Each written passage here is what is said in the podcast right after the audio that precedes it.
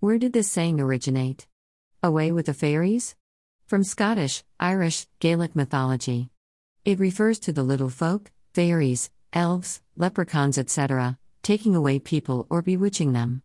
In the British Isles, Europe, as well as several other continents, there exist many tales about these occurrences involving various kinds of fae, and the older generations of people firmly believe that they are true. Just because younger generations don't talk about the little folk anymore or believe that they exist in the modern world, it does not mean then that they disappeared/went away.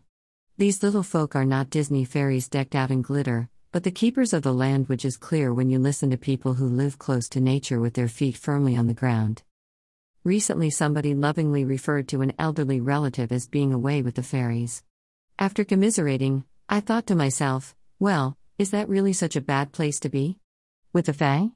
I am fully aware of the utter devastation caused by a loved one not remembering you as a family member, friend, spouse, lover or child and needing constant care, but for that person who suffers from the affliction, is it really all that bad? Is it really all that bad to be caught in a time warp, albeit not of your own choosing? Fact. We all get old, lose some of our memories, and may it not be better to get old and forgetful in a world that has not passed you by, a world where you were young and happy, a world your brain wants to take you back to? I think that can only be nice. To not remember all the bad that has happened to and around you since then. To be once again young and healthy and whole. With amnesia. Getting older is no joke. With every decade/day comes new aches and pains, things start falling apart. It becomes harder and harder to appear happy and carefree to those around you. That being said, the fairies are definitely welcome, come and get me. I'm referring to real fae folk, not imaginary fairies or other commercialized Tinkerbell types. If they can just take me to a healthy world before people, with no pain and suffering, where animals are free and our oceans and lovely places still unpolluted by humankind. Failing that, the 80s will do just fine. Or Xanadu. Or Agaya. Both creations of my mind. For more info, read my Visions novels. This will all take place in my brain, but hey, isn't that where we live most of the time anyway? We take in our personal and environmental circumstances and try to make sense of those in our brains. Give two people the same set of circumstances and they will compute it differently. Their brains will. We are not two of us the same. So why insist that we all live similar lives? Born, grow up, work, breed, die?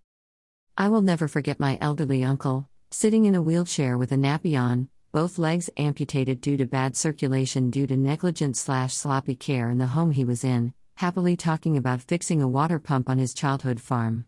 He was fully in the moment, 70-odd years ago, and having a great amount of fun as a young, healthy boy with his long-departed beloved father. I saw then that while we were all crying, he had no idea who we were but loved talking to us, and feeling sorry for him, he was happy. Away with his fairies. He passed over not long after, and I knew that was what he wanted. He lived a full life, had a wife of many decades, kids and grandkids, but he wanted to be young and happy again. He wanted his legs back. He wanted his dignity back. His mind gave him that. Who are we to deny him or any other elderly/sick person that? Fantasy is an important part of my life. That is why I read so much and write so much and like to create things out of things. Making a cleaner, prettier little secondary world of my own. And that is definitely why I don't eat animals, because in my world there is no place for cruelty. It is a better world, even though I am the only one living there. I think that is where Alzheimer's and dementia sufferers go. Their worlds. They like it there, but the ones around them don't. If you could choose for yourself, is that not how you would want to grow old? In a place of your choosing where you are comfortable and safe. I am willing to go be with the fairies after nearing the end of my 6th decade on this terrible world. I have had enough of primary and secondary pain and suffering. As an empath, I have had more than my fair share. I feel for all animals. It actually hurts to be alive sometimes. Like when I see fishermen, hunters, or drive past a truck with animals going to slaughter. That is why for more than 10 years now I choose to not have a television or read a newspaper. I choose what I watch and what I want to know. I do my best to live a good karma life, to help where I can, and that is the best I can do. The rest, well, it's up to the other members of the human race, isn't it? On our plant-based journey today we have a simple but excellent quick meal. You can of course upgrade it with pesto, sun-dried tomatoes and mushrooms.